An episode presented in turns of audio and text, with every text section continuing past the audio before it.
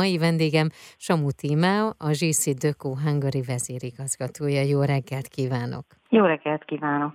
Álljon meg egy novellára, eredményhirdetésről beszélgetünk. Ez olyan jó, hogy a tavalyi évben is beszélgettünk már arról, hogy akkor kik lettek a nyertesek és a különdíjasok, amikor pedig a felhívás kikerült, akkor is beszélgethettünk.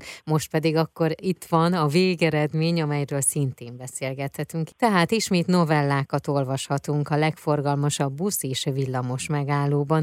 Milyen volt a 2022-es Álljon meg egy novellára pályázat? Minden évnek van valami meglepetése. Idén például az anonimitás ellenére Farkas B. Szabina volt, akinek 2 novellája is bekerült a legjobb 20 közé. Hász János pedig 2017 és 18 után 3-szor is shortlistes lett. És az idei évben én is benne ültem a zsűriben. Nem is gondoltam volna, hogy ennyire nagyon nehéz a sok jó írás közül választani, a legjobb 20-at kiválasztani. Úgyhogy amikor én a novellákat választottam, ugye a zsűritársam évek óta már is 5. éve rendszeresen Grecsó Krisztián, aki József Attilas díjas író, Vecsei H. Miklós, junior Kruna díjas színművész és a Pocket Zseb könyv alapítója, és Szabó Melinda, a Magyar Telekom kereskedelmi vezérigazgató helyettese. Úgyhogy idén, amikor a zsűri beszélt, hogy kiválassza a legjobb novellákat, és azok közül a legjobb 3-at, akkor meg is jegyeztem, hogy nagyon jó fej vagyok, mert ez az általam kiválasztott 20 novella mindegyikére maximális pontszámot adtam, mert annyira jók voltak a novellák, úgyhogy hol könnyeket csalt a szemembe, hol a hidegrázott, mert annyira megérintett a történet, úgyhogy én alapvetően mindenkinek első helyezést adtam volna, úgyhogy szerencsé, hogy nem egyedül nekem kellett döntést hozni.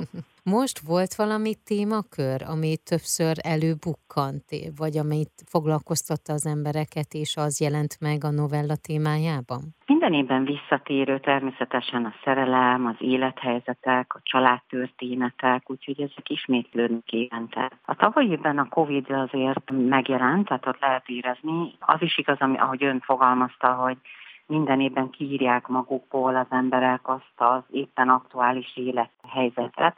Mentális egészségről, minőségi kapcsolatoknak a megtartó erejéről szóltak novellák. Idén hány pályamű érkezett? Idén több mint 4000 pályamű érkezett, úgyhogy összesen az 5 év alatt 17.800, ami egy iszonyatosan nagy szám, úgyhogy nem is kell nagyon magyarázni, hogy ez a novella pályázat mennyire népszerű. Úgyhogy én nagyon büszke vagyok arra, hogy ezt a novella pályázatot elindítottuk, mert hogy ennek segítségével annyi tehetség előkerült, akiknek azt mondom, hogy más lehetőségük nem is lehetett volna a bemutatkozásra. Na jöjjenek akkor a nyertesek, hiszen azért itt izgalmas különdíjak is vannak, úgyhogy akkor ezt vegyük sorba. Jó, hogy ki lett az első, második, harmadik helyezett, utána pedig a különdíjasok. A legjobb alkotásnak járó díjat Bos Péter Katalin című novellája érdemelte ki a zsűritől. A második helyezett 61 című novellájával Schuster Nóra volt, és a harmadik helyezett Igazán koszosnak lenni című alkotása, akinek a szerzője Bíró Brigitta Natália volt. A különdíjasok pedig a Magyar Telekom által kiválasztott különdíjas Hegedűs Ágota Lepketangó című novellája érdemelte ki, és az általuk kiválasztott novella színpadra is kerül majd. Rosszmannak is volt egy különdíjasa, az ő különdíjasa pedig Lackó Gábor a Megállóban című alkotása. Hova kell menniük az érdeklődőknek, mondjuk Budapesten belül, hogy találkozzanak egy-egy novellával? Budapesten és vidéki nagyvárosokban lehet a novellákat cipiláton megtalálni már augusztus közepétől, és a legforgalmasabb busz és villamos megállóba kell őket keresgetni, amit érdemes is, mert egyrészt a játék is várja az olvasókat. A kihelyezett plakáton található egy QR-kód, és van egy izgalmas nyereményjáték, de ezt én nem árulnám elhúzni. Én javaslom, hogy keressék meg a novellákat a busz és villamos megállókban, és átlanak velünk. És közönségszavazat is van, tehát 15-ig szavazhat a közönség a legjobb novellára, és megtalálják a novellákat a novella.jcdecaux.hu weboldalon. Úgyhogy ott lehet közönségszavazni. Idén is készültek podcast felvételek, úgyhogy a döntős novellákból Balsai Panna, Krokán Nóra és Vecsei H. Miklós előadásában meg lehet hallgatni a novellákat podcastban majd.